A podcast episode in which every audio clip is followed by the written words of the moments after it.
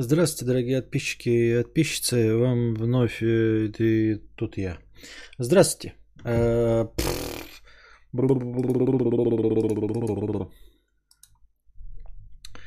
Понеслась.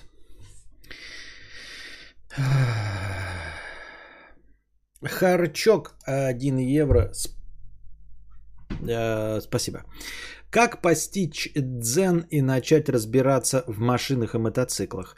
Искал на ютабе объясняющие видео, но это все бессистемно. Типа одно видео про двигатель, другое про рулевую колонку. Но как одно с другим связано, не понимаю. Это как тебя спросят, что такое тело человека, а тебе скажут, ну это волосы, яичники и нос. Согласен с тобой полностью, да. А дело в том, что э, процесс обучения, он и отличается систематизированием знаний. Хороший учебник это который в правильном порядке подает тебе вот эти вот кусочечные знания. И даже не в кусочечности дело, а, эм, я не знаю, сначала как-то общую картину, потом как-то в частности, или сразу начинать с нужных частностей. Эм, с этим справляются учебники и учебные курсы по компьютерным программам. Даже если какой-нибудь препод дерьмовый, он может подпиздить структуру у хорошего э, препода или учебника и сделать на его основе э, свой. Ну, например, вы находите эталонный учебник по фотошопу, смотрите, в каком порядке там расположены главы, и пишете свой учебник по премьеру или, я не знаю, по акробату, да почему угодно, но с той же самой структурой. То есть, если идеальный учебник начинает с меню, файл, правка, вид, там, профиль и все остальное, то и вы начинаете с этого. А, скорее всего, обучение на автомехаников в каких-нибудь ПТУ или колледжах а, наверняка имеет э, официальную Э, стандартизированную учебную программу, э, и почему по этой стандартизированной учебной программе э, никто не сделает ролики, я тоже удивлен. Вот, поэтому нужно идти тупо в ПТУ. В итоге узнаешь все про машину и перестаешь хотеть ее. Ну вот, нет, а так действительно, вот, ну типа, как-то надо, ну, я не знаю почему. Может быть, какой-то старый советский учебник найти – и не то чтобы по нему изучать, но, во-первых, старый советский учебник все равно расскажет тебе э, основные узлы устройства автомобиля. Да? Там не будет электроники, но, в общем-то, двигатель внутреннего сгорания, он такой и остался. И там передаточный, и все остальное, все осталось. Четыре колеса с руль. А может быть, по этому учебнику даже не учиться, а подсмотреть эм, у него структуру, и вот, например, если первая глава, да, там рассказывает там, э, о том, что такое автомобиль. Бах, смотришь документалку, что такое автомобиль. Значит, глава вторая. Э, двигатель внутреннего сгорания. Хуяк смотришь э, двигатель внутреннего сгорания. Как-то так. Ну, конечно, мы все в интернете избалованы э, профессиональными учебными курсами, и тоже хотелось бы какую-то учебный курс открыть, по автомеханике, посмотреть его весь, пофиг, да, потратить на это 40 часов, 60 часов, но посмотреть и все понять. 40 часов, 60 часов это дофига на самом деле. Если вы обратите внимание, что сколько изучается в ПТУ или в колледжах, то вы увидите, что столько же. На самом деле все остальное дальше идет практика. Любой предмет, э, за исключением там совсем уж углубленных знаний, он там преподается 180 там сколько часов, правильно? за несколько учебных лет, потому что там раз в неделю у тебя какой-то урок, ну и сколько недель в учебном году. Э, вот так же и здесь. Поэтому, если кто-то знает, где-то на ютубе находил плейлисты, э, может быть, с советскими какими-то видосами. Потому что советские видосы тоже на уроках труда мы все смотрели, их в колледжах показывают. Но это отдельные ролики, там типа Э, где рассказывается там про автоматическую коробку передач. Ты все узнал про автоматическую коробку передач, но как-то это все в отрыве от общей картины, и ты такой, ну что, коробка передач, где она находится, как она находится, почему, что, и слабо информативно. Поэтому, если кто-то знает что-то в этом, я тоже, может быть, ну или хотя бы, если я сам не буду, то я вам э, перерепощу и расскажу. И это еще в машинах-то, наверное, есть. Где-то, наверное, есть эти уроки. Я просто их специально не искал. А вот что касается мотоцикла, да, книжки есть же там типа мотоцикл с нуля. Вот я не знаю, может быть на Озоне реально эту книжку купить, мотоцикл с нуля, и посмотреть и почитать, и все понятно будет. Не знаю. Евгений, щец, 100 рублей с покрытием комиссии. Посмотрел на э, Карми Хуйник симулятор, купил себе. Спасибо за игрострим. Жду капиталочку двигателя в твоем исполнении. Да мы уже вчера капиталочку ебашили. Мне тут э, один человек написал в личку э, и объяснил, в чем вчера у нас были проблемы. Э, почему у нас э, шатун с поршнем э, не, не принимали. Там, короче, да это вам не интересно. На следующем игровом, может быть, кому интересно, я и поясню. Там есть э, логическое объяснение, почему нам пришлось второй раз э, капиталочки делать. Разбирать опять все двигло, чтобы вытащить поршень и поменять 67% на 100% из-за 4% износа. Сен-Бонзакура. 100 рублей. Пришлось выйти работать в отпуск, пере, перелопатил две с половиной тысячи строчек уволившегося чела, чтобы когда дать ответ, что и почему, как услышать от аналитика, бля, мы ведь действительно это просили. Все норм, ошибки нет. А я, а я нахуй пошел со своим отпуском. Очень э, рваное какое-то предложение Санбанзакура, я вообще нихуя не понял. Э, если честно, тебя типа не просили и ты сделал? Или просили тебя? Или не тебя просили? И чем ты недоволен, если ты вышел из отпуска? Не очень понял вообще, про что твоя претензия. Введите ваше имя. Дальше идут три доната отвратительных. Я их прочитаю, сказать ничего не знаю. Э, человек сэкономил 150 рублей и э, накинул мне тут простыню текста. Причем неинтересную. Возможно, он думал, что он офигительный юморист, а может быть это и правда. Но за 150 рублей почему я должен такое решать, если у нас простыня текста стоит 300? Мудрец, я с 16 лет экспериментирую с анусом и привык делать промывание. Сам того не заметил, как это вошло в привычку, и теперь утром, днем и вечером э, вымываю все из попки уже 15 лет. После этого, если этого не сделаю, э, то становится дискомфортно, больно, словно там что-то мешает. Как побороть в себе это отклонение? Ну вопрос, конечно, интересный. Если я в дороге и нет возможности сделать промывание, весь низ живота крутит так, словно мое говно радиоактивно. Но стоит только подставить лейку к сфинтеру и разгормашить полужопие, как приятная жидкость наполняет мои внутренности и весь дискомфорт испаряется. Я уже отучился правильно какать и могу качественно освободить кишечник только промыванием. Как считаешь, не наносит ли это какой-то вред моему здоровью? Мы не знаем, что это такое. Если бы мы знали, что это такое, мы не знаем, что это такое. Мне не нравится, что ты попытался сломать систему и огромный э, донат в 500 символов э, втюхал мне за 150 рублей. Спасибо большое за 150 рублей. Я не знаю, как решать твою проблему.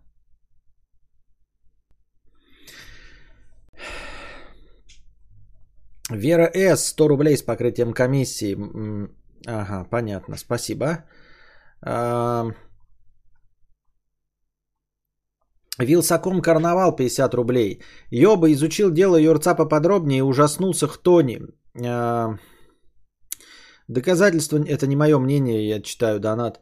Доказательства не приобщают, доводы защиты не слушают. Узнал самостоятельно, хотя кореша-миллионники могли бы вместе выпустить ролик на своих каналах, поднять информационную волну. Сядет Юрка, адвокаты не вытащит, комьюнити блогеров не было и нет. А, честно говоря, не знаю, не понимаю твои претензии, почему ты говоришь о блогерах-миллионниках и, например, не говоришь про меня. И почему ты, я не знаю, может, ты намекаешь на меня и все остальное, да? Но что я могу сказать э, в защиту или не в защиту? Я целиком и полностью э, хочу, чтобы Юру отпустили, да, э, что его проделка, по моему мнению, не стоит того, ну точнее, не заслуживает э, попадания в тюрьму ни при каком раскладе. Вот уровень его проделки, э, это вот, я даже называю это проделкой, потому что это проделка. Вот. Э, можно было бы подать на него в гражданский суд э, тем людям, на кого, вот, кто, кого обидела его песня. И он бы этим людям заплатил какие-нибудь штрафы, еще что-нибудь, если бы это их задело. То есть вот э, в таких ситуациях, мне кажется, это мое личное чисто обывательское мнение, а, было бы справедливым, это могло бы и наказать, да, и отвадить в будущем и Юру, и кого угодно от а, таких шутеечек, я, имею в виду штрафы денежные. Вот, и одновременно сгладить обиду при помощи денег. Это не заслуживает посадки в тюрьму. От этого никому не станет легче. Не легче тем, кого он, может быть, оскорбил, не, не, не легче Юрий и никак не изменит ситуацию и не сделает наш мир лучше. Я так думаю, мне так кажется. Другое дело, почему я не, не отвечаю на, на, например, не поднимаю бучу там или еще что-то не говорю. Я не знаю.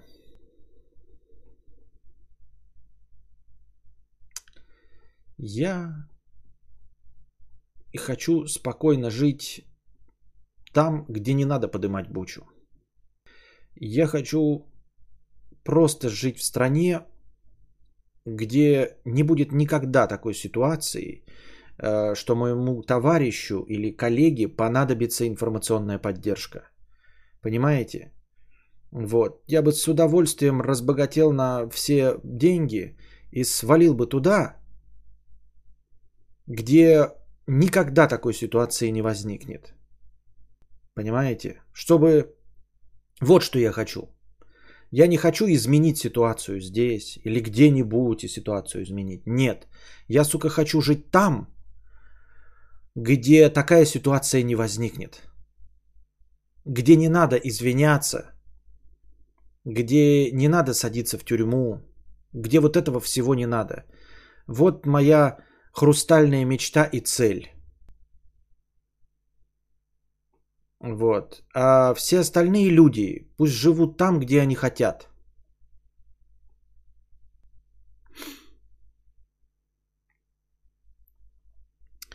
Так.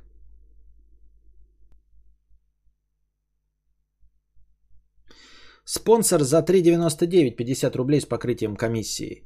А, спасибо за покрытие комиссии. Мудрец, вот ты открыл карпотку для подписчиков, решил почитать комментарии, а там «Я посмотрел этот ролик и не заплатил ни рубля». И два лайка за 7 минут открытого ролика. Таким макаром спонсоров не прибавится, а может даже уменьшится. Подумай, может хуй на воротником, а не карпотки. А смотри, какая э, ситуация. Во-первых, э, спонсоры получают карпотки раньше, они получили на более чем неделю раньше. Я не знаю, про эту идею. Вот я думаю сейчас, да, а, если бы это привлекло еще спонсоров реально, а, то, возможно, да, действительно оставить это, как бы сказать, эксклюзивным материалом. Но дело не в этом. Дело в том, что это рекламная кампания, это одна карпотка. Я же еще больше не снял пока, правильно? Я эту карпотку выложил как рекламную кампанию. То есть, если у меня дальше будут, потому что люди, которые не видели карпотки, они, может, подумают такие типа, а, Торт ли еще Константин? А те ли это самые карпотки?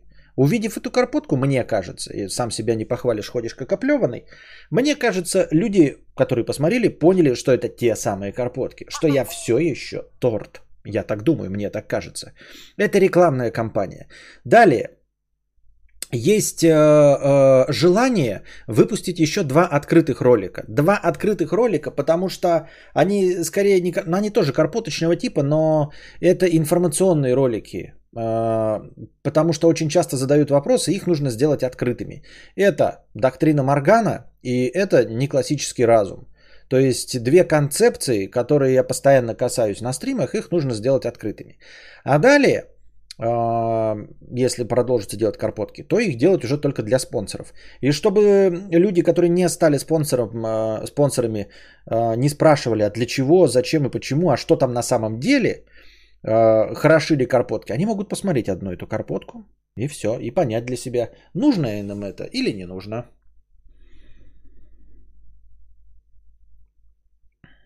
Кайпотки. Да. Может быть, ролики для... Может быть, сделать на месяц раньше, да. Uh, вот, типа, спонсоры получают на месяц раньше, а открываются карпотки через месяц. Может быть, действительно, недели мало, ну, потому что неделю может любой дурачок подождать, да? А вот месяц подождать, это уже будьте здрасте, согласитесь, да? Может быть, в таком формате сделать, может быть, открывать потом эти карпотки, но через месяц. А можно вообще-то спрашивать э, тех, кто стал спонсорами, да? То есть, если я устрою опрос э, в Ютубе среди спонсоров, я устрою опрос среди спонсоров. Э, Вячеслав 61 рубль. Спасибо, Вячеслав, за 61 рубль. Кегель, рабочая версия, 50 рублей. Понимаете, ребята, вот у нас вопросы про говно, про письки и все остальное. Их как-то надо... Я понимаю, что в межподкасте, я благодарен вам, что вы в межподкасте это накидываете, но как-то надо то ли рассчитывать, то ли все-таки придерживать вот такие вопросы про мытье ануса и все остальное, когда я разогнался, когда мы э, заведомо говорим на веселую тему какую-то, я так думаю, мне кажется. Потому что вот мы сейчас прочитали про, ну там меня человек попытался кинуть за 150 рублей мне простыню текста. Вот еще один такой донат. Но мы как бы сейчас вот поговорили на грустную хтоническую тему про Юру, да? А, Что-то такое тоже невеселое обсудили. И тут у нас сейчас опять вот разговор про Кегель. Есть э, вероятность, что я сейчас не очень весело это все прокомментирую. Понимаете? Надо как-то вот, если у вас есть какая-то тема вбросить, да, про баребухи, там, про еще что-то, и в надежде, э, что это будет смешно, нужно вот такое типа, вот сегодня у нас возвышенное настроение, надо вкидывать говнеца. Я так думаю. Лучше, наверное, отрывок вкидывать, как с подкастами. Хочешь всю мысль плоти. Понятно.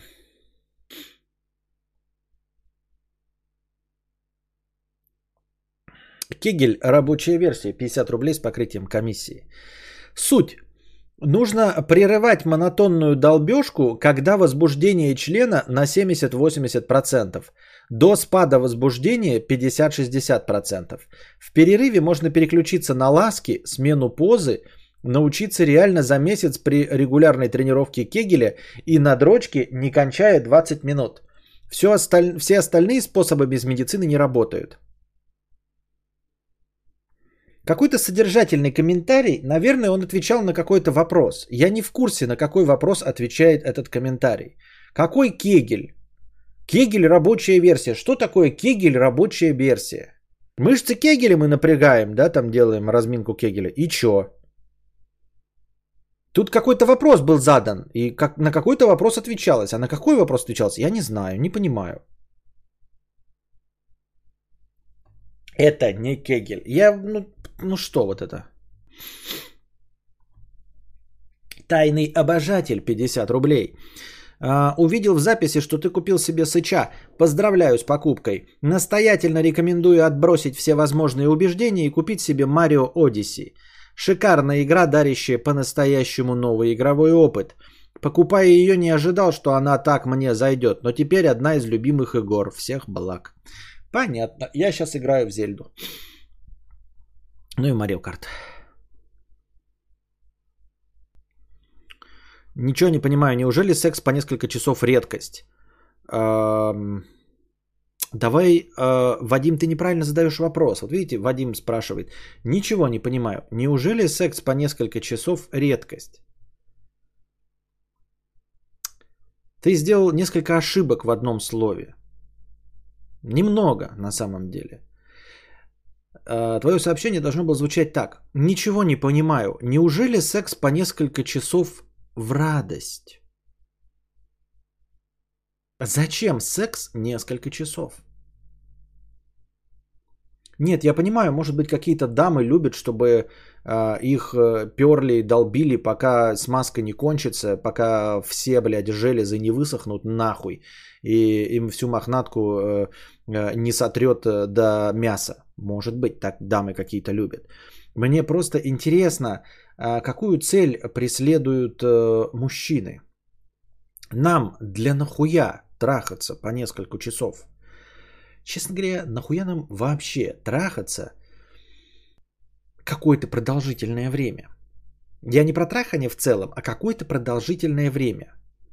Мы преследуем одну цель – кончить. Наше э, пиковое возбуждение достигается во, в момент кончания. Если вы вдруг не знали, анатомию мужчины и женщины отличается тем, что женщина может в принципе не кончать и получать огромное удовольствие от секса. Мы, сука, удовольствие от секса до непосредственно кончи получаем где-то раз в 100 меньше, чем женщины. Конечно, есть какие-то приятные ощущения от того, что чем-то мокрым вводит по головке члена. Конечно, есть.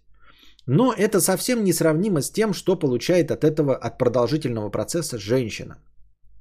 Наша же основная э, фишка – это кончать. То есть мы в любом случае, за исключением вот прям болезней, мы скорее всего в конце кончим.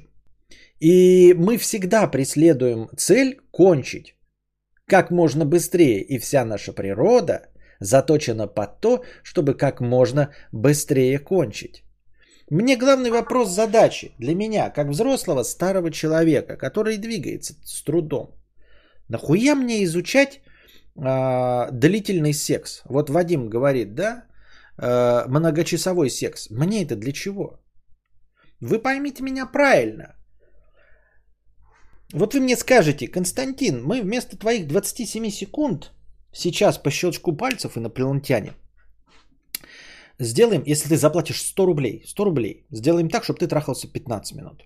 Хочешь еще 100 рублей и будешь трахаться час.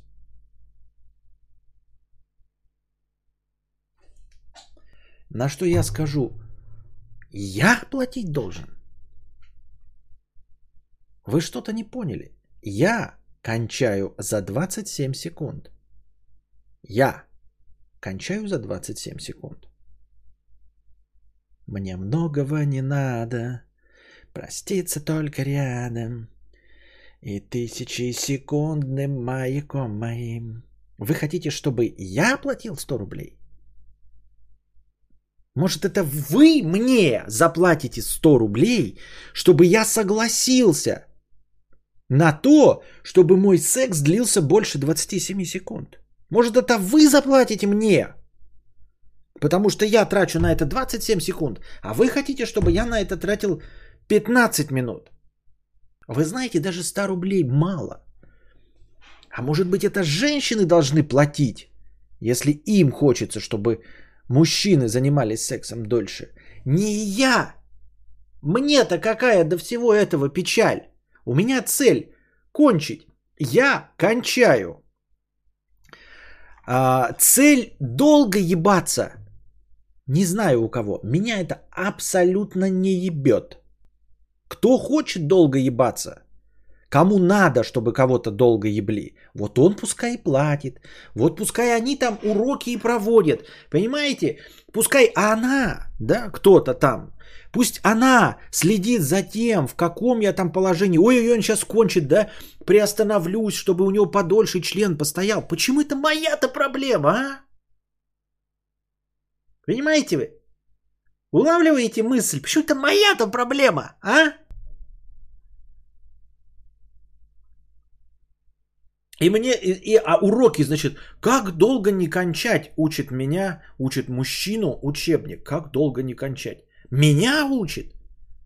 Может, эти все учебники, уроки, курсы, они должны быть для женщины, потому что ей хочется, чтобы я дольше не кончал. Не я, а мужчина, дольше не кончал. Разве это не было бы справедливым?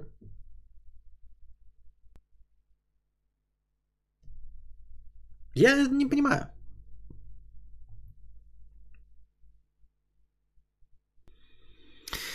Долго ебаться очень просто. Просто дрочишь заранее раза три, и потом при сексе можешь хоть часа два-три елозить.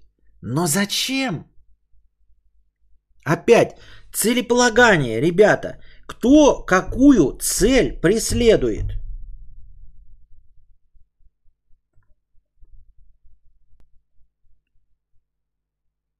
Я хочу мотоцикл. Я хочу мотоцикл. Поэтому книжку по тому, как заработать денег на мотоцикл, будет читать Елена Алексеева, присутствующая в чате. Это же логично. Ведь я хочу мотоцикл, правильно? Поэтому уроки по тому, как заработать денег на мотоцикл, как накопить на мотоцикл, как купить мотоцикл, должен кто читать? Правильно, присутствующие в чате женщины. Это ведь логично, ведь мотоцикл-то хочу я.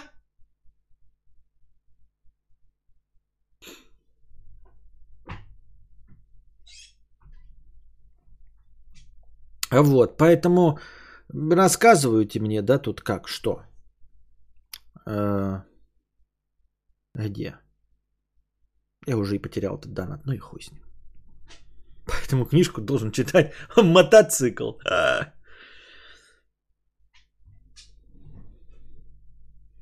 Я обычно, когда выпью, очень долго не могу кончить. Это норма? Мне все равно, Максим. Мне просто все равно. Быстро ты кончаешь, медленно, пьяным или трезвым. Мне все равно. А в этом главная фишка. Мне все равно. Беспокоить это ну, должно твою партнершу. Твою партнершу должно беспокоить, как долго ты кончаешь. Может быть, ей не надо, чтобы ты кончал э, долго. Может быть, ей тоже достаточно 30 секунд. Может быть, ты настолько сексуален с 18 кубиками пресса, что она перевозбуждается от одного вида твоего пузика. От одного вида твоего, э, твоих волосатых ягодиц. Может, у нее как из ведра уже хлещет, блядь, при одной мысли о тебе. Может, она мочит юбку каждый раз, когда слышит твое имя, Максим, вообще где-нибудь там в очереди в Ашане стоит и слышит, как бабка зовет внука. Максим, и у нее как, блядь, как из э, Ниагары нахуй, хуярит, блядь, как не в себя. Может, ей 27, 27 секунд от тебя много. Тогда зачем и чтобы что вообще предпринимать какие-то действия? Поэтому спрашивать надо не меня и не всех женщин, а конкретную, с которой тебе вот надо тереться письками.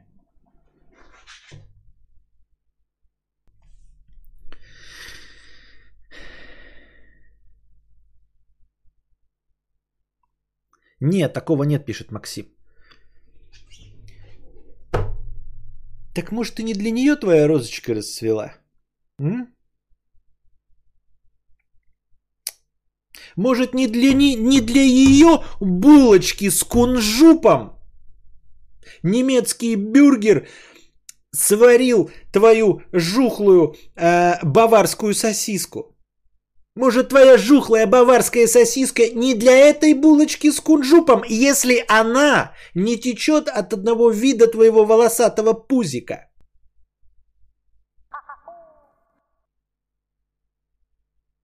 М?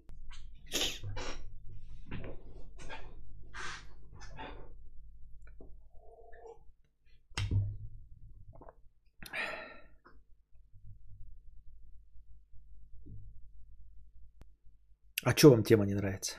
Так вы же накидываете мне.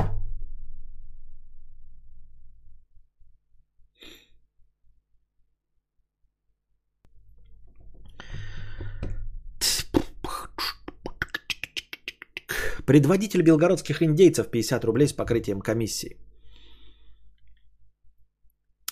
А, спасибо за покрытие комиссии. Знаешь ли ты, вдоль ночных дорог шла босиком, не жалея ног, сердце его теперь в твоих руках, не потеряй его и не сломай. Это в тексте написано. Иван, 1001 рубль, простыня текста. Иван,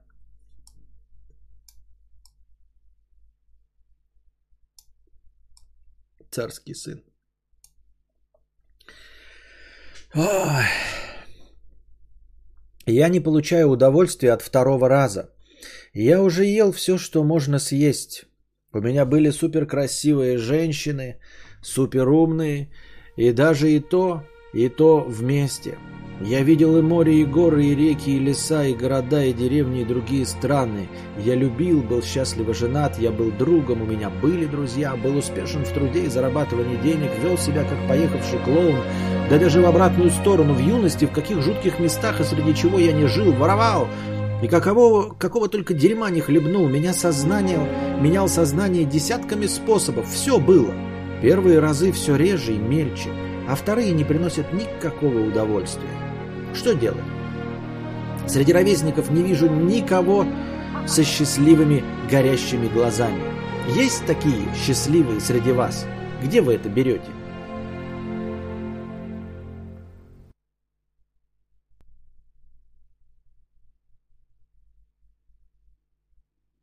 В общем, а, человек говорит, что все, что он бы не пробовал, приносит ему удовольствие только в первый раз, а во второй раз уже не приносит удовольствия.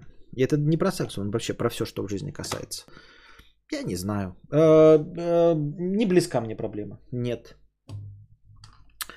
Я довольно долго умею получать удовольствие от э, вещей, особенно, ну потому что я действия не люблю, да, не люблю события, я люблю вещи. От вещей я получаю действие очень долго. Ну то есть, понимаете, мой кайфарик снизился э, от Sony PlayStation до 86%. Вот сейчас я кайфую от PlayStation на 86%. Даже от старого, ну от старого, ладно, на 75% а от нового на 86%. То есть со 100 снизилось до 86. Я четко чую, помню и вот и, и знаю, зачем и почему я что-то делаю. Вот. Я кайфую от жизни в Белгороде в сравнении с э, Якутском. Я там не был уже 10 лет, но я все еще помню, как там было, блядь, холодно и охуенно э, чувствую, как мне здесь тепло. Чувствую, как мне сейчас здесь тепло. Чувствую, как мне будет тепло. Как я буду охуительно в сентябре ходить в шортах. Это все про то, что 10 лет я э, в шортах хожу в сентябре и кайфую от этого, осознаю и помню, что до этого я в сентябре в шортах не ходил. Поэтому мне твоя проблема абсолютно не близка. Вот. Конечно, есть какие-то вещи, да, там, например, вторая шавуха, даже для меня не так хороша. Или э, третий Биг Мак, да, подряд, конечно, не так хорош. Но все, что касается вот прям не такой подряд, э, не такого подряд поглощения, все в кайф. То есть, если я сейчас ем Биг Мак, завтра Биг Мак будет также вкусен. И послезавтра, и, и, и, и спустя года. Я его уже годами ем, я его обожаю, и каждый раз он охуенен. Поэтому не знаю, что тебе сказать.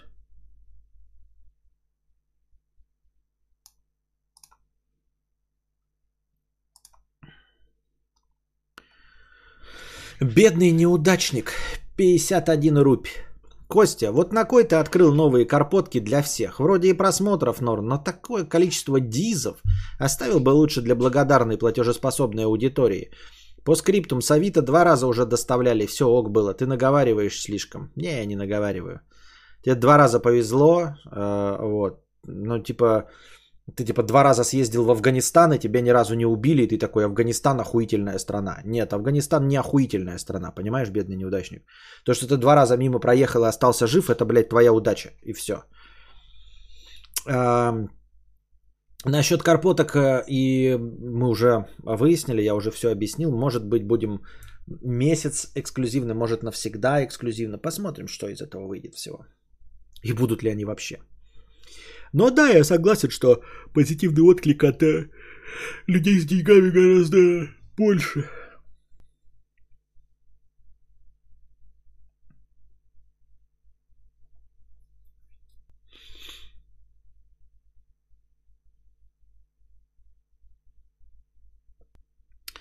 Так. Введите ваше имя 222 рубля. А, Извините, пожалуйста, мудрец, я слишком старый туп для телеграммов всяких, не умею я в нем и не могу. Ответь, пожалуйста, я не подумал, что мой донат может расцениваться как скатерть.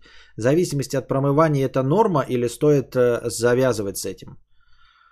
Я не знаю, но э, смахивает на то, что стоит завязывать с этим, если это серьезный вопрос. Завязывать с этим нужно не потому, что я что-то знаю про промывание или на то, о том, насколько это вредно, а просто если вы придумали какой-то очень специфичный и сложный ритуал и очень сильно к нему привыкли, то это ваше слабое место, понимаете? Рано или поздно вы столкнетесь с ситуацией, когда вы не сможете этот ритуал э, выполнять. И вам будет неприятно. Вот как ты рассказываешь, как э, у тебя в животе крутит а, во время долгой поездки в поезде, когда ты не можешь себе очко помыть. Понимаешь, рано или поздно наступит такая ситуация, поход или еще что-нибудь. И у тебя каждый раз болит живот, когда ты не моешь себе очко. А у нас весь мир как бы не переполнен местами, как где можно помыть себе очко. Я сейчас тебе не конкретно про твою ситуацию, а вообще всем и на будущее. Если вы, например, да, привыкли э, курить какие-нибудь особенные сигареты, которые можно купить, блядь, только в Питере э, в азбуке вкуса, то это глупо. Лу- Либо вы бросайте курить вообще, либо переходите на какие-то распространенные сиги, потому что э, случится вам поехать в какую-нибудь Москву, вообще в любой другой город или переехать в другой район, как вы начнете страдать от недостатка этих сигарет. Понимаете? То есть любое э, сложное ритуальное действие э, нужно избегать.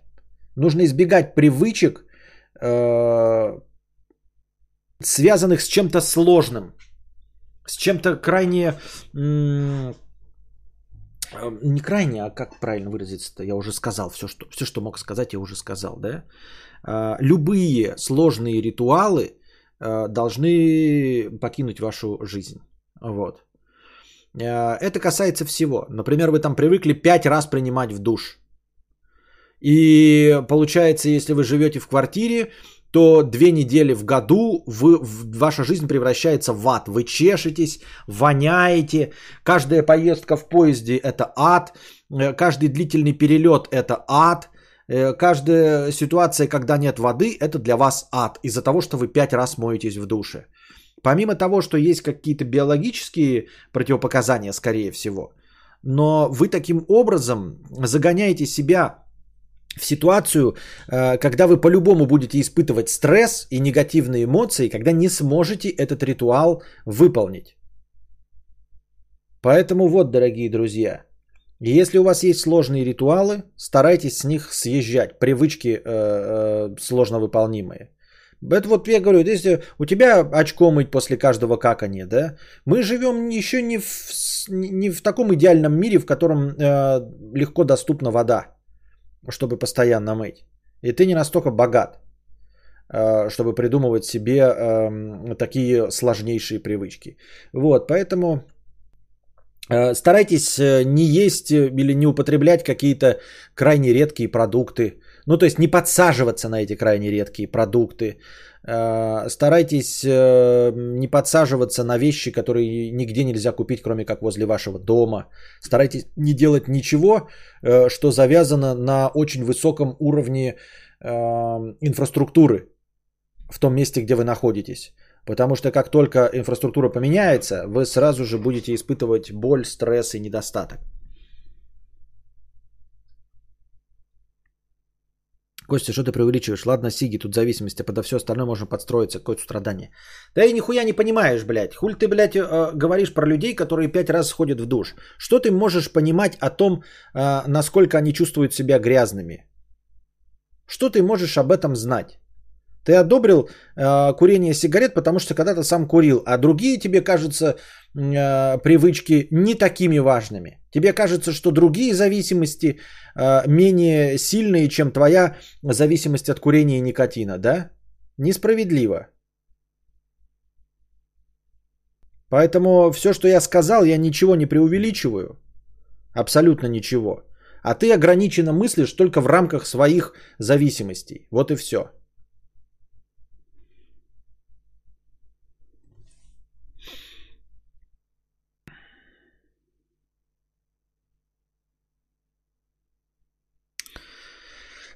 Хоба, 50 рублей. Спасибо за карпотки, мудрец. Я рыдал как сучка в конце. Наверное, потому что я не могу иметь детей.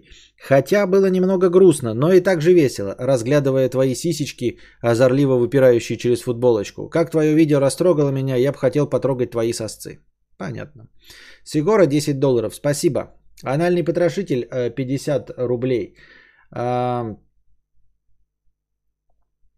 э, 50 рублей, спасибо. Злая жопа 300 рублей.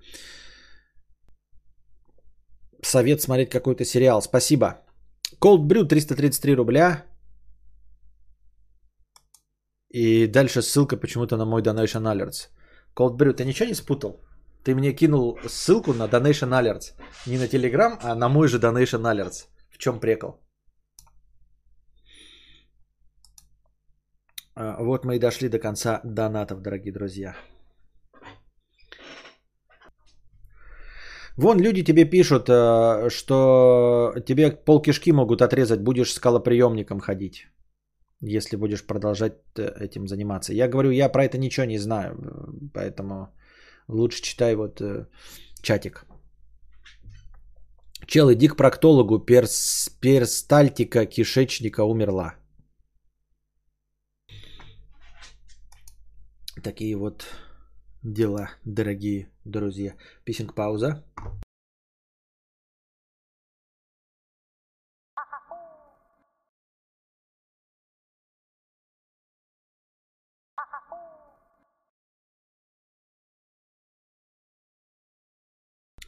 Я смотрю, вы тут разглагольствуете в чате, очень хорошо друг с другом общаетесь. Э, наверное, в этом был смысл такой длительной паузы, чтобы вы пообщались э, и по... поговорили друг с другом, да?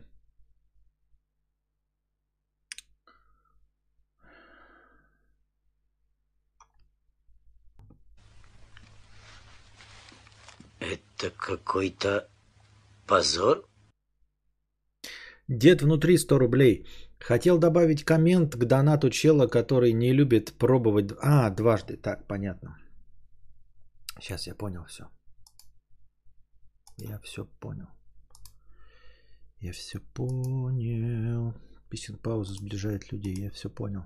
Я понял, в чем моя ошибка была. Я-то думал, да, что я типа оставляю чат открытым, думаю, для подписчиков, да, чтобы вы а, задавали вопросы в бесплатном чате. А вы же все равно пиздите друг с другом, блядь. Вас же нихуя не интересует, вы ничего не хотите спросить. Так нахуя нужен не сапчат? Нахуя нужен чат, открытый, блядь, для челяди? Если это челядь, блядь, сидит молча и пиздит друг с другом в чате. Согласитесь, правильно? Дорогие зеленые ники.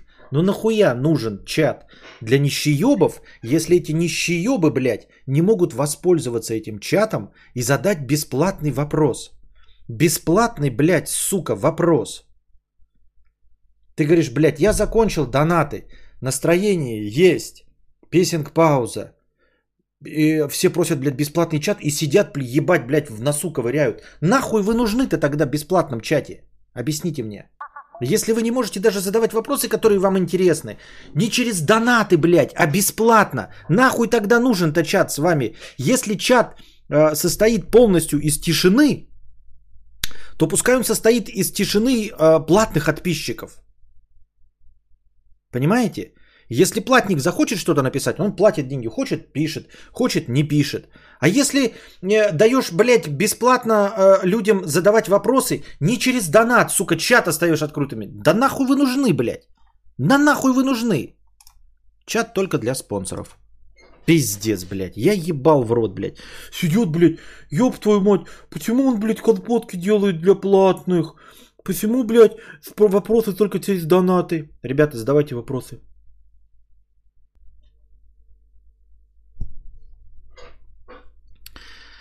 Так.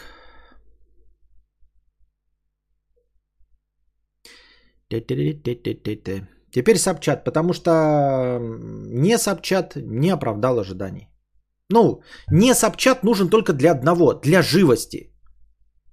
Только, блядь, для живости чата нужен э, чат для обычных людей. Только для того, чтобы, блядь, он в, генерировал вопросы, блядь.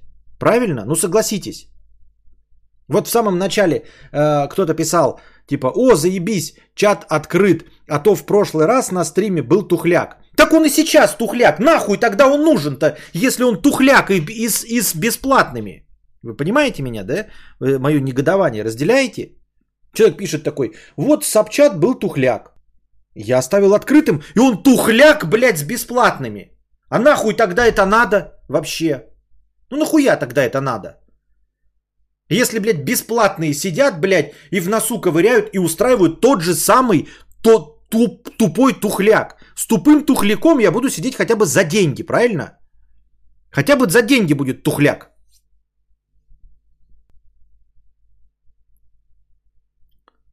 И вот все ваши негодования все идут в жопу, блядь.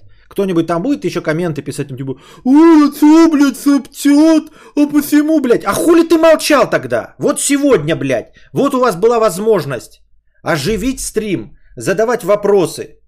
Хули ты молчал? У вас была возможность, и вы создавали тухляк, блядь, всей конторой. Всей, сука, конторой сидели и создавали ебаный тухляк. Анальный червяк 100 рублей с покрытием комиссии.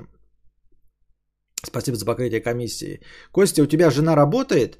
Как думаешь, жены должны работать, если э, денег мужа более чем хватает? У меня жена работает, могла бы не работать. А, каждый сам решает, э, должен он работать или нет, он или она работать или нет.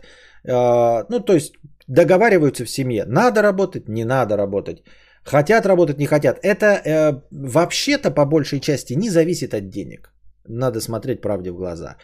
А, потому что есть люди с небольшим заработком, которые не пускают своих жен работать, и жены довольны, и а, реализуются в воспитании детей, а, в хранении домашнего очага. Есть наоборот, очень богатые люди, которые не могут сидеть э, на шее друг у друга и очень деятельные, не могут позволить себе даже отдохнуть какое-то время и работают. Это решение каждого отдельного человека. Причем даже дело не касается том, чтобы сидеть на шее там, у мужа или жены, а вообще в целом работать или нет, ребят. Мир наш такой, что э, вы скажете, ну как вообще не работать, с голоду помрешь? Да не помрешь с голоду. Если честно, да, э, перебиваясь какими-то временными заработками, ты все равно будешь считаться безработным, грубо говоря. Но типа на временных заработках как-то жить. Так что это э, не то, чтобы там какое-то большое ваше решение. Это просто, ну, блядь, хочешь работай, не хочешь, не работай. Вот и все. Я так считаю. Кость, такая дилемма. Есть шанс уехать в Европу, но там придется сложно. Языка не знаю. На работе придется вкалывать как черт. как перебороть страхи и поехать? На родине работа не бей лежачего. А, есть шанс уехать. Ну, Р 110, оно тебе надо? Давайте все-таки все время смотреть через призму. Вы а, задаете так вопрос, потому что, ну, видите, что я хочу чего-то там, да? Ребят, я хочу жить в другой стране, но не работать там. Понимаете? То есть вы должны понимать, а то люди, может, думают, э, я миллион раз говорил и подчеркивал, ребята, я хочу жить в другой стране, не работать. Понимаете, не реализовываться в другой стране. Я хочу э, жопу в тепле на юге Франции. И дом хочу на юге Франции. Меня не интересует реализация или еще что-то в этом роде. Поэтому э, вы должны понимать, что у каждого свой взгляд на вещи. И далеко не всегда и недалеко не всем нужно куда-то ехать и куда-то переезжать. Ре 110, определись. Может быть тебе и здесь нормально. Может оно тебе и нахуй не надо. Работа, если не бей лежачего. Но тебе надо, блядь, куда-то ехать в какую-то Европу. Потому что я-то могу тебе, конечно, сказать и советовать, если есть такая возможность, рви когти. Но это ровно как и сказать, например, ты знаешь, у тебя там есть э, Ford Mustang, а тебе кто-то хочет подогнать, блядь, мотоцикл. Я мотоциклы люблю, а ты мотоциклы нет. Но если ты меня спросишь, я же, конечно, скажу, бери, блядь, мотоцикл, это душа, блядь, четыре колеса везут жопу, два колеса везут душу, вот всю эту хуйню могу. Но это же не научит тебя любить мотоцикл. Это не научит э, э, тебя э, хотеть мотоцикл, не сделает тебя мотоциклистом. В точности также мое отношение ко всему, э, оно не обязательно спроецируется на тебя. Так что это тебе решить, хочешь ты или нет. И дальше, даже если хочешь, нужно определиться, чтобы определиться, стоит ли овчинка выделки. Стоит ли затраты результата? Насколько ты хочешь? Вот если тебе, блин, просто жить невозможно, да, не можешь видеть эти угрюмые лица, и есть возможность переехать куда-нибудь там в улыбчивое Майами, тебя там ждут родственники, и при этом нужно просто с одной работы на другую перейти и язык изучать, то будьте здрасте. Но если, например, там нужно искать работу, а здесь очень высокооплачиваемая работа, может и угрюмые лица не так уж и играют роль какую-нибудь, понимаешь? Или теплое солнце Майами с пальмами и нахуй тебе не нужно. Вот. Э, нужно всегда определяться, ты лучше знаешь, в какой то ситуации находишься. Ты лучше знаешь свои желания. Вот как-то посчитай в 100-бальной системе, насколько твое желание уехать сильно, да, и насколько усилий тебе нужно прилагать, а, чтобы уехать, понимаешь, как много усилий, и не нивелируются ли они, вот так. Народ не могу себе максимум раз в месяц мясо купить. Если ехать, то за деньгами. Ну, если ехать за деньгами, то едь и все. Естественно, нужно прикладывать усилия. Хочешь получать больше, нужно получать образование, в том числе языковое, в том числе чего-то лишаться. Ну а лишаться чего-то в любом случае придется, если ты переезжаешь. Даже если ты переедешь из какого-то города в Москву, ты все равно будешь какое-то время приобретать себе друзей. И может быть даже и не приобретешь. Костя, как к различным боевым искусствам относишься? Отдал бы свое чадо на секцию или ну его? Отдал бы. Ну, если бы он захотел, естественно. То есть сам я не испытываю никаких теплых чувств. Сам я, если мы говорим про теплые чувства, вот типа была бы мечта, да, то есть мне инопланетяне сказали, вот, блядь, что хочешь, вот, чем хочешь, чтобы твой ребенок занимался по жизни, да? Мы сделаем вот так вот по щелчку пальцем. Он будет это любить и в этом добьется успеха. Я бы, конечно, там сказал, блядь, ресторанный критик, да, или какой-нибудь э, э, самый лучший мировой сомелье. Вот, мне кажется, не бей лежачего, бля, ходишь, вино нюхаешь, э, говоришь, хорошее оно или нет за большие бабки. И раздаешь звезды Мишлен. Почему бы и да. Если мы говорим про конкретно что-нибудь там музыка, спорт, да, то, ну не знаю, если муж, вот мужчин, ну он же мальчик, да, ну, например, бы, может был бы теннис, да, например. Теннис неплохо. Но он выглядит хорошо, вроде не какой-то неспорный, а, успех зависит практически целиком и полностью от тебя. То есть нет такого, что ты в хорошую команду, ой, в плохую команду попал, где ты самый лучший игрок, но команда не тащит, и ты пидор, блядь. Вот. Теннис выглядит как очень прикольно. А, э, к боевым искусствам я не испытываю никаких особенно теплых чувств. Да? А, вроде бы футбол высокооплачиваемый, скажем так. Но какой-то ореол у него, какой-то флер за ним не очень. Хотя большие слишком заработки, 300 миллионов, да. Ну, может быть и футбол. Может быть и футбол. Так просто кажется, что как бы ты не, не, не, не отсвечиваешь сильно, как какой-нибудь Месси, да. Тебя не ненавидят странами, если ты профукал гол. У тебя есть какая-то ватага поклонников, но нет фанатичных э, каких-то отбитых людей, которые за проигрыш или выигрыш готовы тебя застрелить, будь ты теннисистом и первой ракеткой мира. А в футболе все-таки как-то, блядь, гнилостно, да, то есть э, где-нибудь ты промазал один гол, тебя вся страна твоя ненавидит, что ты там плохо за сборную выступил, еще что-то. Слишком много негатива вместе с футболом идут рядом, мне так кажется, я так думаю. Вот.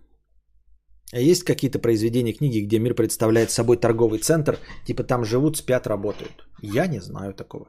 Если потребности невелики, то лучше другую профессию найти. Лучше э, лично вижу в переезде кучу минусов, вот пишет Сенбанзакура. Спасибо за карпотку. Мне 22 и последние пару месяцев очень хочу завести ребенка.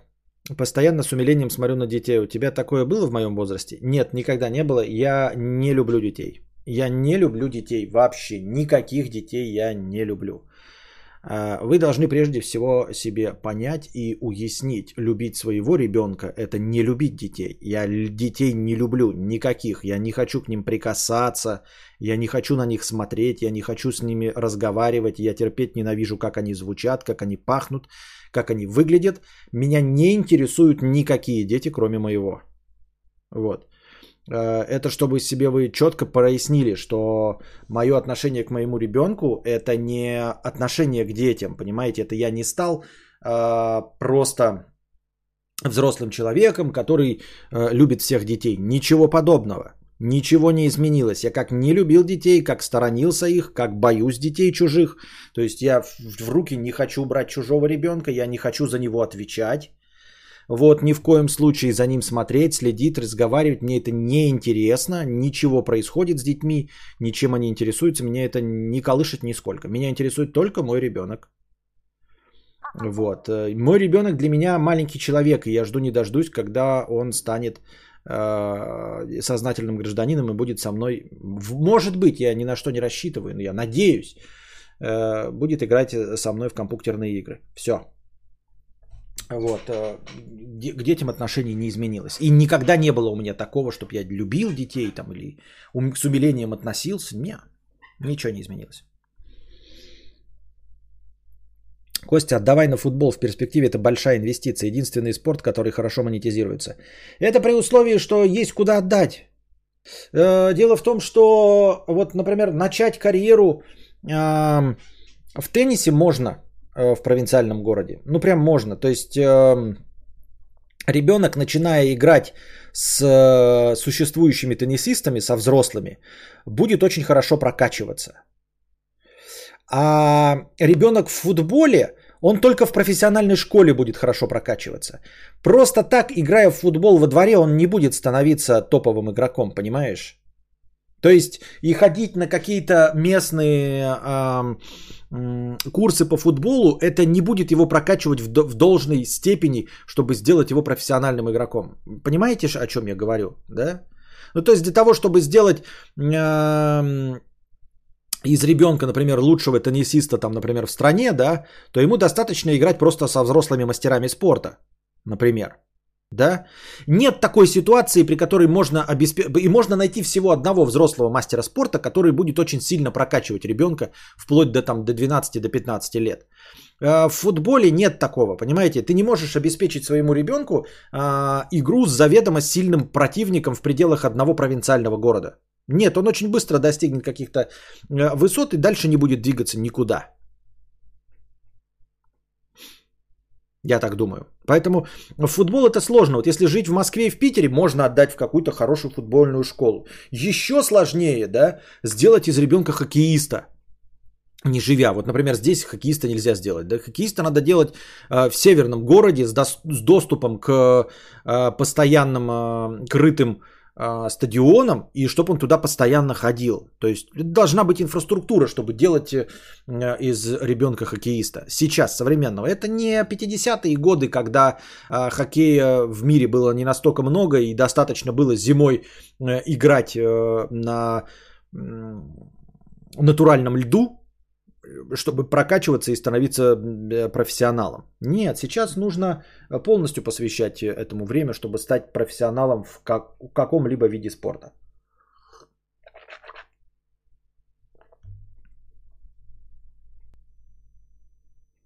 Шахматы еще топ, можно вообще не выходя из дома стать хорошим игроком. Да, но это совсем э, аутичный вид спорта. То есть это э, сейчас он достиг таких фантастических высот, что тут типа только талант. Ну, то есть, я понимаю, что я могу быть неправ, но у меня есть по- подозрение, что если вот сейчас отдать ребенка в какой-нибудь керлинг, то реально претендовать на олимпийскую золото через сколько-то лет. Потому что в керлинге никогда не будет э, большой конкуренции. Ну вот на данном этапе керлинг это слишком специфичный вид спорта. Нужно специально отгородить какой-то стадион э, крытый, ну я имею в виду ледовую площадку, специальные камни, которые дохуя стоят, и тренеров, которых раз-два и обчелся. И если ты возьмешься растить команду по керлингу лет с 8, то скорее всего они достигнут фантастических результатов. Потому что, ну, и таких хитрых, конечно, будет в мире, но все равно они будут знать друг друга хорошо в лицо. И не будет ситуации, когда весь мир переполнится керлингистами. Понимаете? Да, это очень дорого, и это об, э, обеспечивает э, порог вхождения. Это обеспечивает порог вхождения. А в шахматах э, порог вхождения нулевой. Так же, как в писательство, понимаете? Вот чтобы стать кинорежиссером, пиздец какой порог вхождения. Никто из вас, никто из нас, из меня, мы никогда не станем кинорежиссерами. Потому что мы никогда не сможем убедить такое огромное количество народу, продюсеров и всяких спонсоров отдать деньги в какое-то предприятие, которым будем мы управлять и снимать творческий процесс. Понимаете? Поэтому никогда нам не стать кинорежиссерами. А вот писателями каждый из нас может стать. У любого из вас есть ручка и перо, чтобы начать писать. Ручка, я имею, ручка и перо, блядь. Ручка и бумага. А еще и из всех присутствующих у вас у всех есть э, печатное устройство. Либо телефон, с которого вы все это смотрите, либо э, еще лучше компьютер или планшет. Поэтому порог вхождения в писательство минимальный. Порог вхождения в шахматы тоже минимальный. А это значит, что кто угодно может ими заниматься, а это значит, что конкуренция в шахматах ебанистическая. То есть для того, чтобы узнать, что ты талантливый керлингист, тебе нужно въебать огромное количество денег. Вот живешь ты в Белгороде, тебе как минимум нужно поехать в Питер, как минимум месяца два позаниматься керлингом и обнаружить, увидеть у себя какие-то результаты. За эти два месяца ты въебешь огромное количество денег э, в съем квартиры, э, в курсы керлинга и в специальных тренеров, которые на тебя обратят внимание. Для того, чтобы э, увидеть в себе талант в шахматах, нужно просто показать правила игры и дать интернет. Все, ребенок сел, и вдруг он показывает результаты. И сразу видно по ему рейтингу, что он растет и что это э, работает. Понимаете? Порог вхождения минимальный. Поэтому, если не говорить о каком-то таланте, может быть, у него есть этот талант, да, но, но, но в каких-то видах спорта нужно прикладывать усилия просто чтобы попасть в этот спорт, хотя бы начать им заниматься. Вот керлинг это такой вид спорта, в котором никогда много людей не будет. А в шахматах шахматистов хоть жопой жуй. Каждый из вас пробовал играть в шахматы. А это значит, что э, люди, обладающие талантом в шахматах, все занимаются шахматами. Нет ни одного человека, который, у которого есть талант в шахматах и который этим не занимается или хотя бы не играет и не имеет какие-то рейтинги, понимаете? Который не знает о шахматах ничего. Нет в мире ни одного талантливого, гениального шахматиста, который не знает о шахматах.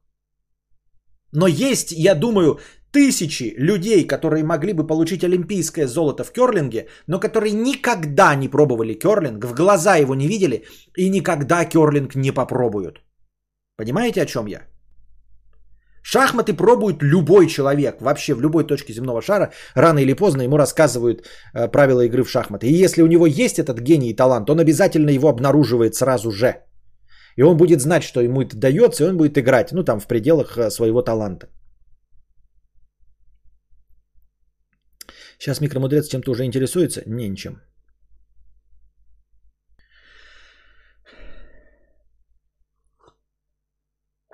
Киберспорт тоже по деньгам неплохо выглядит. В моем городе родился мегапопулярный дотер, который к 25 годам уже полмиллиона призовых заработал за карьеру. Плюс каждый месяц э, 10 тысяч долларов имеет. Ну вот это вот э, киберспорт, да, тоже выглядит для меня как для современного человека вроде бы довольно притягательным, но не очень, не очень. Очень спорная канитель с киберспортом, потому что киберспорт, он как... Э, самые стрёмные виды спорта, где нужно вкладываться с самого, самого глубокого детства. Как какая-нибудь, какое-нибудь фигурное катание, понимаете?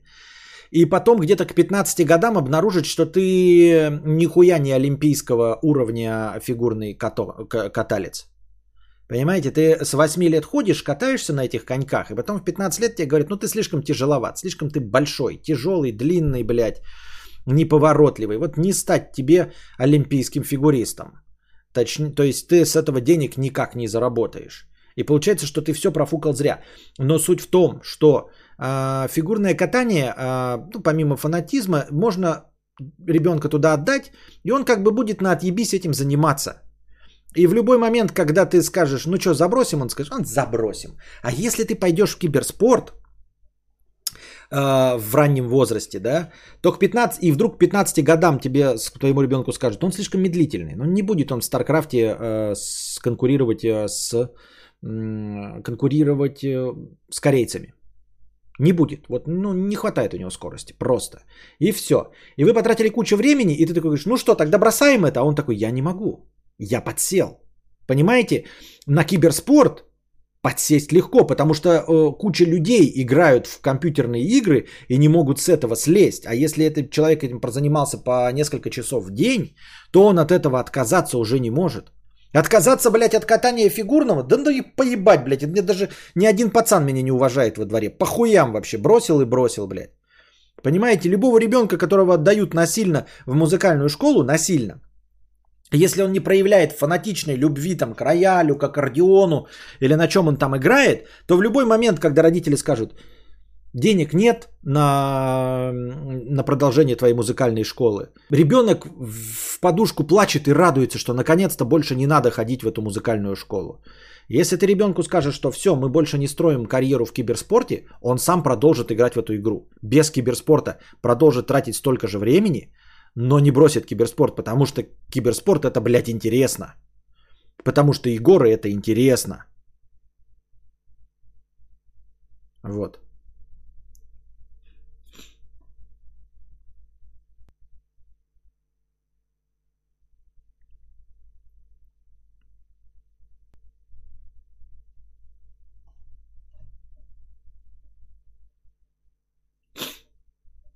Киберспорт тоже по деньгам неплохо. Интересно, да? В моем городе родился мегапопулярный дотер. И чё? А в моем городе родился мегапопулярный писатель. И что? Сейчас мы возьмем, откроем Белгород. В Белгороде наверняка... А, ну вот, в Белгороде родилась Карина стримерша. Мега популярная стримерша. Какое отношение мы имеем к этому всему? Ну вот у тебя в городе Дотер, а у меня Карина стримерша родилась. И что нам теперь три- стримерами становиться? Ну вот я стал стримером. Хули толку, блядь. А еще в Белгороде родился, блядь, Noise MC. И чё? Рэпером становиться от этого?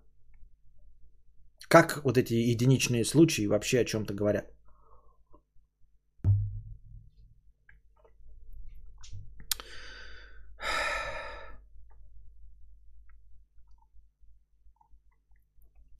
Нежные трусики Хагис 500 рублей.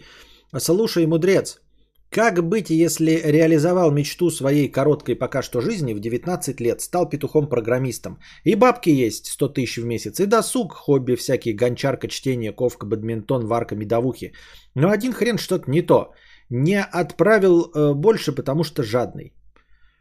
Э, я не очень понимаю вопрос, ш- что что-то не то, не, от- не один хрен что-то не. Ну ищи новые занятия просто. Ищи новые занятия, которые тебя будут радовать. А что значит что-то не то? Может ты не умеешь радоваться? Может нужно, я не знаю, сосредоточиться на том, чтобы научиться радоваться вещам? Не, не, не радоваться мелочам, как это глупо звучит э, в мотивационной инфо-цыганщине, а просто вообще, в целом радоваться. Может быть проблема в этом? Э, считаешь незаслуженным, может по другой какой-то причине, может сходить к психологу, если ты действительно все, что ты вот описал, у тебя есть, гончарка, чтение, ковка, бадминтон, варка медовухи, но это такие разнообразные занятия, э, действительно похожие на хобби, а не э, высосанный из пальца просмотр телевизора или лежание на диване. И ты все равно чувствуешь, что твой стакан наполовину полон, то нужно, наверное, может быть, даже единоразово сходить к какому-нибудь специалисту, но именно занимающимся этим и спросить, а чё ж так хуяли, блядь, я не кайфую?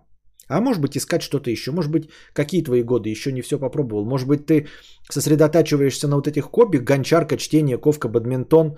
Все такие, знаешь, хипстерские, возвышенные, новомодные, напомаженные. Может, стоит обратить внимание на какие-то приземленные хобби? Может, купить, блядь, Жигули, попытаться его пересобрать? Вот. Может быть, э, э, может быть, твое счастье это автозвук э, в приоре. Заниженный э, таз радует глаз. Может, это твое счастье? Можно и подлечиться, пишет Скиллер, на депрессию похожие беды с серотонином. Э, Не будем ставить э, диагнозом по фотографии, поэтому для этого нужно идти к специалистам.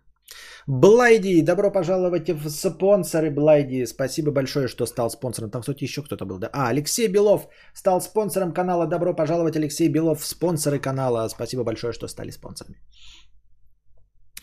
Зрительница КК, добра. Ой. 50 рублей. Привет, Константин. Года два назад писала, как плохо было, когда после первого раза обозвали жирно и выгнали на улицу. Считала себя недостойной жить. И вот я в счастливых отношениях с лучшим сексом. Переехала в собственную квартиру, завела супер собаку. Не дайте плохим людям испортить вам жизнь. Спасибо, отлично, что у тебя все наладилось. Но всем известно, это очевидная вещь, да, что, в общем-то, мнение чужих людей – это мнение чужих людей для себя. Ну, то есть, вот они считают э, вас, например, жирным. Для чего? Для того, чтобы с вами спать. Ну, типа, они не спрашивают себя, хотим ли мы с ними спать. Да? Вот я, например, жирный для скиллера, скажет он мне, ты жирный, Константин, я бы с тобой не трахался. А я ему скажу, скиллер, я видел тебя, это я бы с тобой трахаться не стал. Я бы с тобой не только трахаться не стал, когда бы у меня были кубики пресса, я с тобой даже жирным не стал бы трахаться. Понимаешь? Вот. И так, в общем-то, любое чужое мнение, оно такое себе, потому что а, мнение важно только от людей, э, от которых зависит ваше благосостояние. Вот физическое благосостояние, финансовое благосостояние.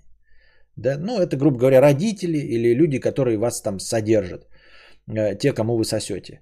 Вот их мнение еще важно. То есть э, ты, если живешь на шее у какого-то богатенького товарища, э, например, то лучше бы, конечно, тебе поддерживать ту фигуру, которая ему нравится. Вот. Ну, там, бороду напомаживать, если ему нравится, отращивать бороду. Вот, делать там а, вот это прорезь в брови, вот так вот это все, вот это выбривать линию, если ему нравится. И он говорит, если что ты жирный, то нужно, конечно, с этим работать. Во всех остальных случаях это э, не то, что возвышенно и мотивационно не нужно, это и тупо нерационально. Просто тупо нерационально. Потому что смысл э, нашего генадизма наслаждаться тем, что нравится нам, а не то, что нравится кому-то. Люди так-то могут осуждать ваш выбор автомобиля, но автомобиль должен вести вашу жопу, вам должен нравиться. И наряд должен нравиться вам, вы должны себя чувствовать сексуальным. И если вам человек говорит, вы не сексуальны, а вы такие, а я же хотел ведь быть сексуальным, нужно понимать, что любое мнение – это субъективное мнение. Когда человек говорит, что вы страшный, это вы страшный исключительно для него. И вот мой старый разговор про критику, он как раз э, иллюстрирует, что люди не обладают объективным мнением. Люди всегда высказывают только субъективщину. И я это с рациональной точки зрения понял, что критика абсолютно бесполезна. Потому что каждый критикующий человек высказывает исключительно свое мнение. Он говорит о том, что в карпотках там плохая цветокоррекция. А просмотров 4000. И вот он один пишет плохая цветокоррекция. И даже если он 25 лайков собирает, это ни о чем. Это значит, что всего 26 человек со своим специфичным вкусом считают, что плохая цветокоррекция. Поэтому а, обращать внимание на чужое мнение э, нерационально. Гру, грубо говоря, просто нерационально. Потому что э, чужое мнение, оно не объективно и никак вам не поможет стать лучше. Даже если вы этого хотите. Объективное мнение это оксимарон. Э, оксюмарон. Неправильно написал. Оксимирон надо писать. Объективное мнение это оксимирон. Мнение всегда субъективно. Такие вот дела. Ну и понимаю, вот э, рада за тебя, что у тебя все равно удалось найти э, счастливые отношения с лучшим сексом и квартиру и все остальное. Видишь, как оказалось, э, все эти критические замечания абсолютно и не важны и никак не повлияли на то, как ты стала счастлива и реализовалась. ДМСК 200 рублей с покрытием комиссии. Привет, Костя. Ебашу инженером в теплых краях нашей необъятной. Стабильность и зарплата около дела. Что значит зарплата около дела? Но мне почти 30 годиков, семьи нет и все заебало в край. Появился вариант уехать в Германию узбеком, но работа будет не пыльная и платит 3000 долларов, 3000 УЕ. Променять стабильность на приключения. Опять-таки, да, а я не знаю, стоит ли все время говорить, что это мое мнение, что я там небольшой, нехороший советчик, но это всю стандартную тираду не будем. А, выглядит по твоей ситуации, что можно было бы и попробовать променять стабильность на приключения. Вот. Не знаю, ты говоришь, стабильность и зарплата около дела. А, что значит зарплата около дела? Какая зарплата? Тебе предлагают там быть узбеком за 3000 УЕ. По-моему, это неплохо очень узбекам за 3000. Ну, то есть, если прям варик, да, есть где жить, тебя куда-то там приглашают. Променять ли стабильность на приключения? Я думаю, да, если ты не привязан. Обычно я говорю, что стоит склоняться к приключениям, если вы молоды и не привязаны. Но, в общем-то, как оказалось, неважно, молоды вы или нет. Главное, что вас ничего не держит. Если у тебя семьи нет, то тебя, в общем-то, сейчас ничего не держит. Почему бы не поддаться приключениям? Это не значит, что все одиночки должны рвать когти за границу. Нет, просто вот у него есть возможность, и он сейчас не связан никакими обязательствами.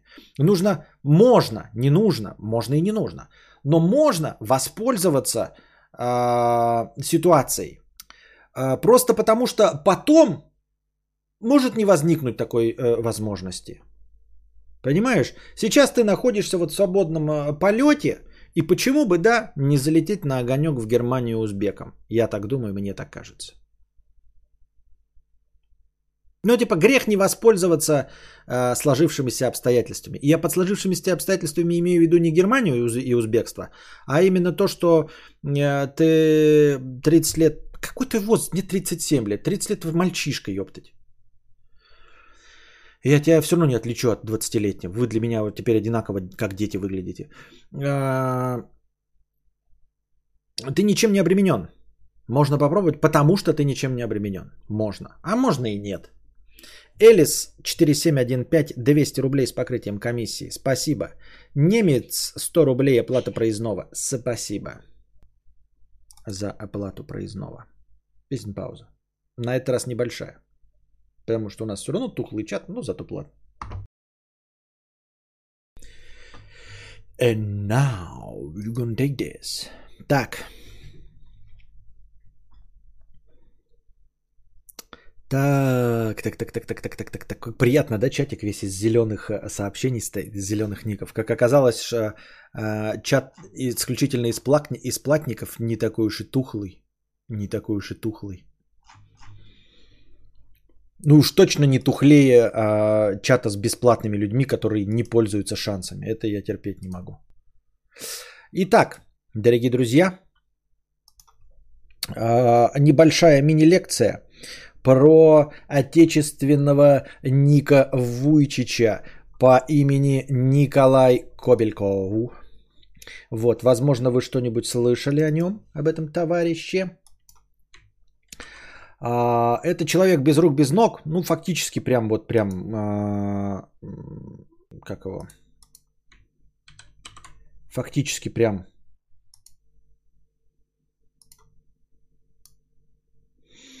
как э, и Ник Вуйч- Вуйчич, но задолго до него и на территории Российской империи.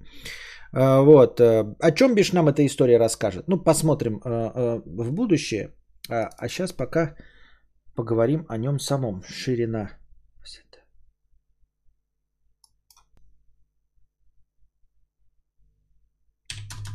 Так что ли? Да, вот он. Николай Кобельков. А, родился, естественно, без рук, без ног с самого начала а, в 1851 году. В 1851 году. Вот сейчас а, Ник Вуйчич рассказывает э, о том, какой он замотивированный, какой он позитивный, как он смотрит э, на жизнь с высоко поднятой головой, радуется всему. И да, в нашем мире это тоже сложно, но поддержки, мне кажется, заведомо больше, чем а, в те времена. А это, считай, середина 19 века. В 1851 году родился, был 17-м по счету ребенком. Вот. Родился он, но надо э, все-таки... Ну ладно, придем к этому выводу немножко попозже. В общем, родился он э, в семье уральского купца, и не просто купца, а какого-то там при, при дворе. А, Василия Кобелькова, и был 17-м ребенком в семье. Э, его отец был владельцем золотых приисков в Оренбургской области. Ну, понимаем, да, не бедный человек.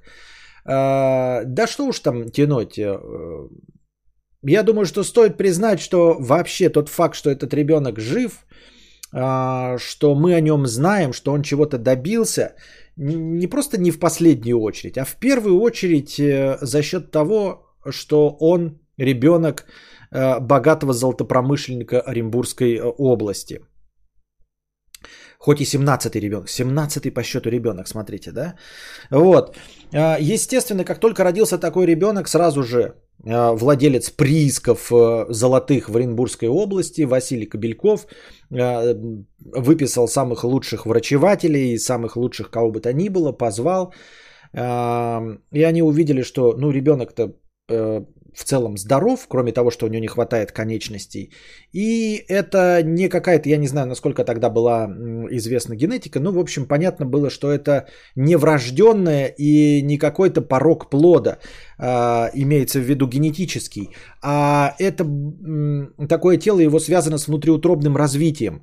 А, именно во время формирования плода были каким-то образом там внутри плаценты были пережаты руки и ноги, и они просто не сформировались. То есть в целом плод был обычный, нормальный генетически. А вот именно из-за развития плода вот он таким получился. Рук, ног у него нет. И вот на месте правой руки у него культя э, размером 20, 20 сантиметров.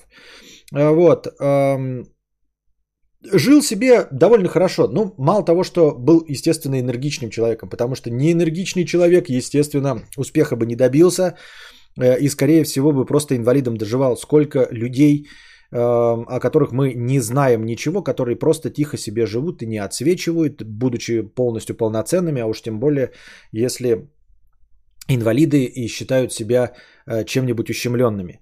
А, надо сказать, что ему дал, естественно, толчок его богатый отец, но тем не менее все равно а, до того, как он понял, что он богат и все, а, и все остальное, он все равно проявлял уже свою блестящую энергетику. Уже в два года он прыгал, ну, насколько это возможно, вы можете посмотреть, если напишите Кобельков в Ютубе, там есть ролик двухминутный, давным-давно, ну, понимаете, он в 1851 году родился, в начале 900-х его сняли, как он трюки свои показывает, цирковые.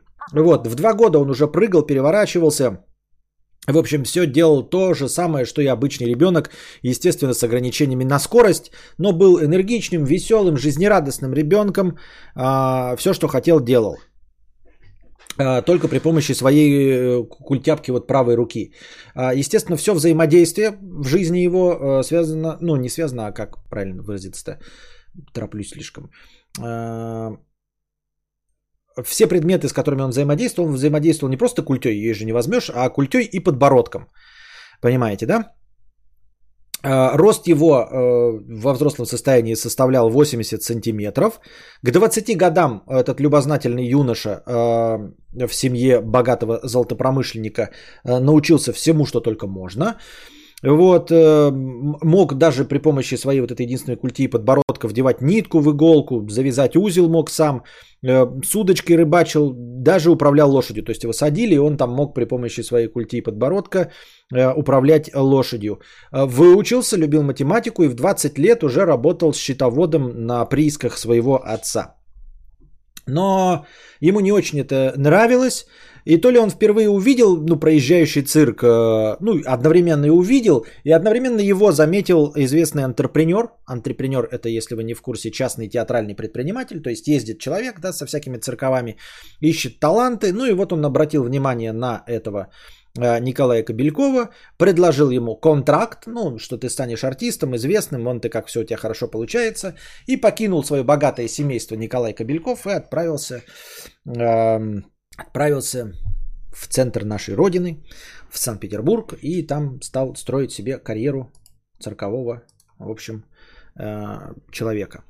Э, имел огромный успех. Вот, вы можете посмотреть, как я уже сказал на Ютубе, что он умел делать. Там прям, ну, он же снятый, да?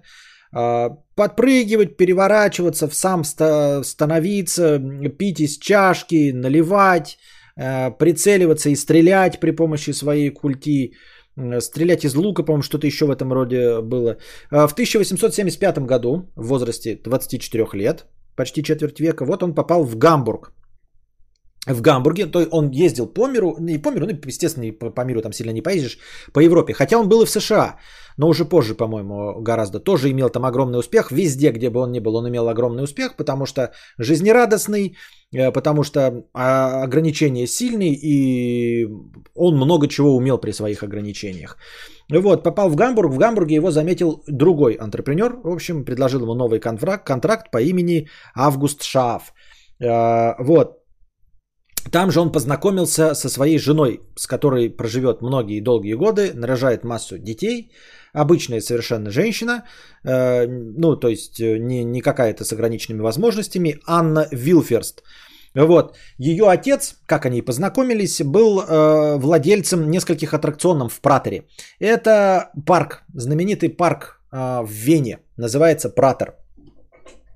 Он как-то там называется сейчас Вольцпратер, или раньше назывался Вольцпратер, а сейчас просто Пратер. А, это знаменитый парк. Сейчас это просто парковая зона. Там есть тоже аттракционы. Он как бы, потому что а, традицию выдерживает, да. Но в целом это вот просто зона отдыха. а, довольно большая, вдоль реки Дунай, по-моему, на протяжении 5 километров. Вот. э, Вдоль вот этого парка Пратер построены три станции метро. Это я сейчас вам рассказываю, что есть там. Ну, то есть вот насколько он большой, да, три станции метро. Если вы в Измайловский парк, он попадает только на станцию Измайловской и на Измайловский парк. Все, дальше парк заканчивается. Ну и на другую ветку. Здесь три станции метро только в пределах одного парка Пратер. Это очень известная по тем временам Парк был венский, известный в, в- Европе. Вот, там были аттракционы, там выступали все цирки, там все, которые вот такие вот товарищи приезжали, любые силачи, любые цирковые эти, они обязательно в Пратере в этом останавливались. И вот он, э, показывая там свои возможности в этом Пратере, познакомился с Анной Вилферст, э, молодой девушкой, 18 лет от роду, э, которая была дочерью одного из владельцев аттракционов. Не всех, не парка, а просто нескольких аттракционов. Естественно, родители ее выбор не одобрили, несмотря на то, что они занимались всем этим.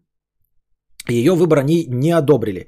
И для того, чтобы поддержать как-то молодых, а, в его защиту выступил даже король Саксонии Альберт I, который видел, а, как выступал эм, Кобельков Николай. Ну, когда-то там приезжал, и он с ним познакомился, в общем, почти сдружился. И, в общем, а, грубо говоря, а, в качестве свата от э, Николая Кобелькова пришел бы не хуй какой-то с горы, да, не черт помоечный, а король Саксонии. Ну, тут уж родители как бы, ну да, нам не очень нравится этот женишок, но король Саксонии как бы не, не можем отказать. Э, там же в Вене их э, венчать отказались, потому что у них разные веры, он православный, она э, католичка, поэтому они поехали в Будапешт. И в Будапеште они поженились. Ему было 25, ей что-то 18-19 к тому времени. Вот. Естественно, они через какое-то время, она забеременела, потому что в отличие от ног, все остальное у нее работало прекрасно. Но боялись, потому что генетики, ну, не понимали, вообще в целом до конца, вдруг что-то будет не так, да? А, на самом деле, как мы уже выяснили, как и говорили те доктора, ничего генетического в его положении не было, в, ну, в его теле не было, это все просто в результате неправильного развития плода именно в утробе его матери. Поэтому первый ребенок родился прекрасным, здоровым, абсолютно полноценным, нормальным человеком. Вот. Э, Нарожали они в итоге 11 детей, правда из этих 11 выжило всего 6. Но это не, понимаете, вина не генетики, ничего, а просто обычная детская смертность на рубеже 19-20 веков. Это просто, кстати, такая статистика, она всем известная, но э, большинство из нас на нее никогда не обращают внимания ничего об этом не знают и не задумываются, что раньше э, к детям не относились как к зенице ока по одной простой причине. Вот сейчас у нас есть там один ребенок, да, и все его любят, холят и лелеют, и если с ребенком, не дай бог, что-то происходит, то горе страшное происходит. А раньше такого не было, потому что, ну, как бы это цинично не звучало, ребенки были расходный материал. Они очень э, легко мерли от любых болезней, потому что уровень медицины и здравоохранения был довольно низок. И, естественно, как и в любой популяции, умирают самые слабые старики, дети и прочие э, немощные. Ну и дети умирали очень часто. Поэтому то, что выжило 6 детей из 11, э, это не плохой показатель, дескать, 60 там, э, процентов, да, ме- менее 60 процентов выживаемость, а хороший показатель, что у них было 6 детей, доросших до э, э, детоспособного возраста, или как это сказать? В общем, до возраста самих рождения детей, понимаете? То есть э, здесь не работает статистика 6 из 10. Здесь работает статистика ничего себе у них 6 взрослых детей. Это было абсолютно нормально. А Вот. Детская смертность, напоминаю вам, а, она не только из-за всяких э, болезней, но еще и младенческая смертность. Это вот э, синдром внезапной детской смерти. Их и сейчас до сих пор пытаются разобраться, с чем это связано. И до сих пор бывает вот такой диагноз, там, внезапная детская смерть. А, грудничков до года, по-моему. То есть просто ребенок умирает э, настолько необъяснимо, что и современная медицина не знает, с чем это связано. И до сих пор эта статистика довольно-таки ужасающе велика в сравнении с обычной смертностью взрослого человека. Вот. Шесть его прекрасных детей выросли, нарожали ему кучу внуков и правнуков, и до сих пор это семейство Кобельковых э, живет, э, здравствует э, и содержит музей имени его, и, в общем, всячески хвастают и добрым словом вспоминают своего пра-пра, пра-пра, про кого-то там. Владел французским и немецким языком, не просто был, ну, естественно, если ездил по миру э, и взаимодействовал со всякими антрепренерами, нужно было э, общаться со всеми, со всеми дружить, и, в общем-то, он был неплохой предприниматель, как мы впоследствии выясним. А, также понимал, ну, говорил по-французски и немецки помимо русского, а понимал итальянский, английский, венгерский и чешский. Своеобразный, да, понятно, английский, итальянский еще куда не шло понимать, хотя логичнее было бы говорить на английском, но понимать венгерский и чешский интересненько. А, в 1900, после 1900 года, то есть э, уже после 49 лет, где-то на рубеже полтишка, родился, напоминаю, в 1851 он решил, заработав денег уже с семьей, да, с детьми, он все это время э, гастролировал, зарабатывал деньги, все их откладывал в кубышечку, реши, решил сам осесть э, в Австрии, в той самой Австрии, в той самой Вене, в том самом парке Пратер, в котором он выступал, познакомился с своей будущей женой, где имели аттракционы э, его будущий тесть. В этом Пратере на накопленные деньги он купил огромную территорию и там расставил свои аттракционы, э, свой лунопарк и стал жить, поживать и добра наживать и Продолжал, конечно, выступать после 1900 года, уже будучи владельцем лунопарка, аттракционов внутри этого пратора, уже будучи богачом и еще больше зарабатывая, он, тем не менее, продолжал выступать. И только в 1912 году, в возрасте 61 года, э, решил закончить со своей вот этой цирковой деятельностью и целиком и полностью посвятил себя, ну, просто там, я не знаю, детям, а отдыху и управлению уже парком аттракционов. Вот, э, в 54 года, когда ей было 54 года, умерла его жена. Э, это было для него очень большим горем, потому что он ее всю жизнь любил, потому что они долго были вместе, там шестеро детей. Но есть какие-то неподтвержденные источники, что к концу жизни и вообще после 1900 года он так ударился во все тяжкие и побивал жену, и, в общем-то, и была у него алкогольная зависимость. Но все это на уровне слухов, никаких документальных подтверждений нет, никто из потомков об этом не рассказывал, так что есть вероятность, что это пиздеж. А вот то, что он сильно переживал по поводу смерти жены, это как бы э, уже всем известный факт. Он называл ее ангелом, вот, очень долго переживал то, что она умерла. Умерла, понимаете, 54 года не такой уж большой возраст, тем более для абсолютно здорового, полноценного человека, умерла от какой-то болезни, 54 года. А сам наш дорогой герой и друг прожил 82 года. Не каждый сейчас в современном мире, э, имея все конечности, может прожить 82 года. Я просто к тому, что, например, он ограничен в своих э, движениях, да, то есть у него наверняка какие-то застойные процессы в организме. Он же не может э, разминаться там полностью, как обычный человек. То есть вот у нас старики, например, для поддержания своей энергии, энергии жизни ходят, гуляют там с палками, двигаются, спортом занимаются там э, еще что-то, а он же не может, например, там на лыжах гонять, правильно? Не может постоянно тело свое разминать, и тем не менее он прожил до 82 лет, а закончил выступать в 61. Это значит, что он 20 лет жил припеваючи уже, то есть полностью уйдя на пенсию, зарабатывая деньги, управляя лунопарком. И, и вот 82 года, понимаете? Не каждый из нас проживет 82 года. Как он бил жену? Да кто его знает, клюкой как-нибудь. Но это же вранье, возможно. А, вот.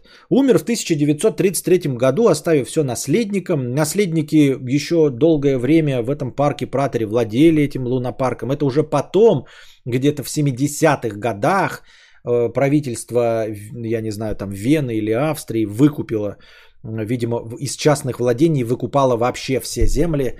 Э, ну, в центре города, в парке, это как какому-нибудь частнику принадлежала территория в Центральном парке Нью-Йорка. Это же уму непостижимо, да, или в Измайловском парке. Это естественно, что даже в капиталистической стране в 70-х годах все равно государство выделило деньги и выкупило это все.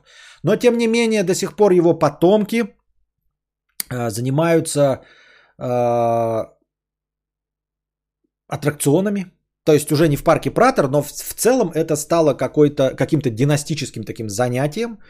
Вот, потому что э, когда он его организовал, и дети там, все эти шесть детей как-то в этом участвовали. Естественно, они привлекали своих внуков, ну, потому что это общее семейное дело и бизнес. И даже когда в 70-м году государство все это выкупило, оказалось, что большая часть потомков, в общем-то, ничем другим не занималась и ничем другим заниматься не умеет, кроме как э, владением э, парком аттракционов. Вот поэтому они продолжили этим заниматься. С теплотой и любовью вспоминают своего э, пра-пра предка, или как там его правильно назвать, прадеда.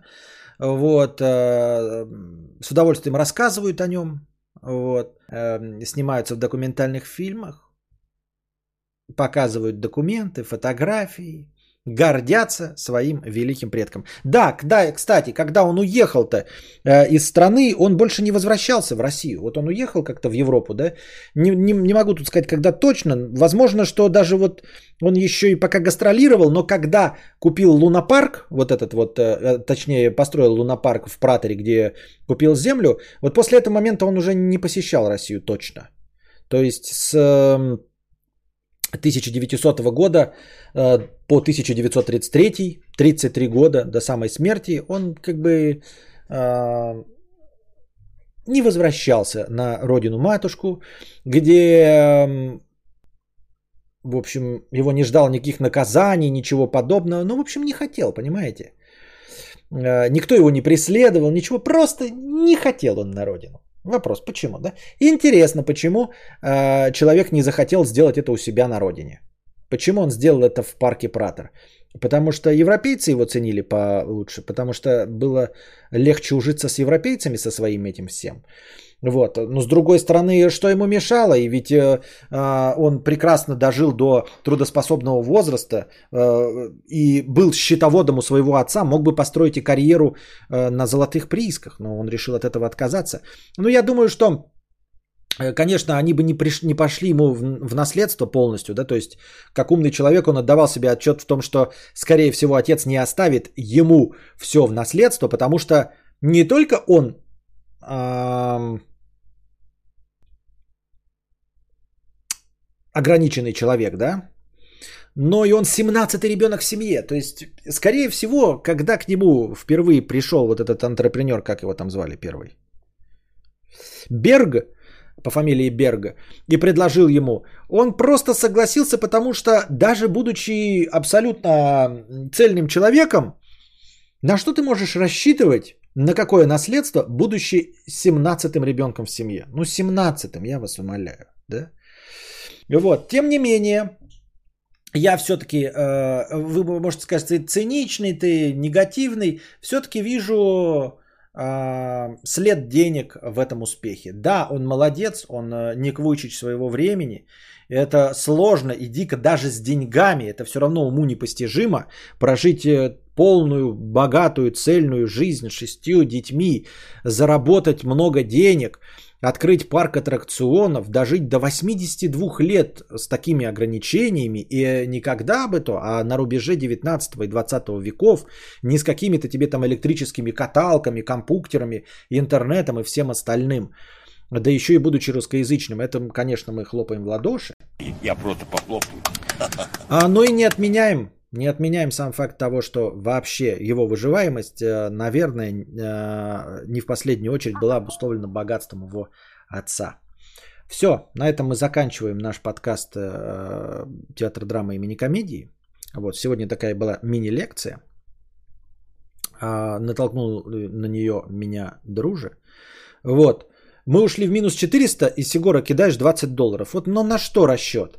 Очевидно, я заканчиваю тему заканчиваю э, мини-лекцию, почему нужно ждать до минус 400? Я бы, может быть, еще вот раскрутился, но почему вы меня нервируете вот в такой момент, а? Мне просто интересно знать. Я уже заканчиваю, просто я вот сейчас свою тираду договариваю.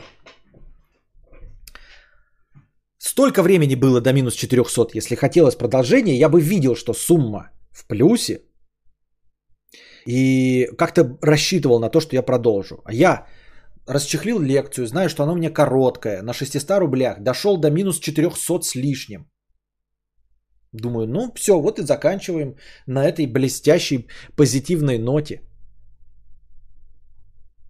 Поэтому это настроение переносится на следующее. Не надо в минус 400. Минус 400 все, шансов уже нет. Тем более в конце лекции. Вот до минус 400 сколько было времени? Спасибо большое, что все были с нами. Спасибо большое за донаты. Спасибо большое всем спонсорам. Это настроение, естественно, будет учтено, как и любое межподкастовое настроение а, в следующем стриме. Приходите завтра, приносите добровольные пожертвования. А, становитесь спонсорами, потому что я постараюсь, скорее всего, будем думать над тем, ничего не анонсирую, но есть подозрение, что и впредь у нас будет только саб-чат. Потому что чат бесплатный – это тухляк, состоящий из тухлых бесплатных зрителей. Почему я говорю тухлых? Потому что люди сидели, и меня это взбесило. Сегодня я какой-то немножечко нервный, вы, наверное, это заметили. Но меня особенно взбесило на фоне того, что в начале чата кто-то пишет, что саб-чат был тухлый, и я после этого запускаю писинг-паузу в бесплатном чате, и он продолжает быть тухлым. Меня это дико взбесило. Когда люди сидят в бесплатном чате, и делаешь все для того, чтобы люди бесплатно получали удовольствие, могли задать свои вопросы, а они, сука, сидят и тухло э, мусолят свою какую-то тупую тему, которую можно было обмусолить в любом э, закрытом телеграм-канале. Да ладно бы было, продолжали бы э, мусолить, но накидывали бы бесплатные вопросы. Вот.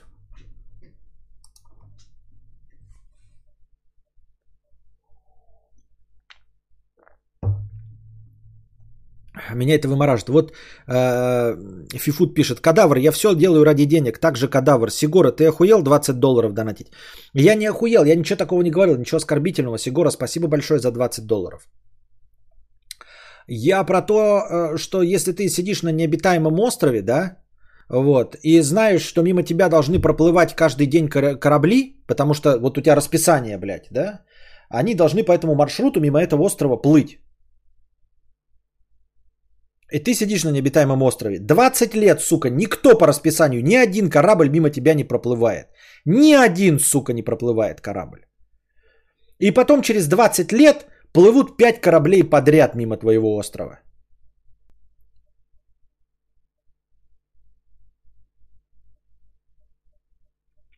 И ты за 20 лет как бы уже привык. И понял, что эти пидорасы, блядь, не придерживаются расписания.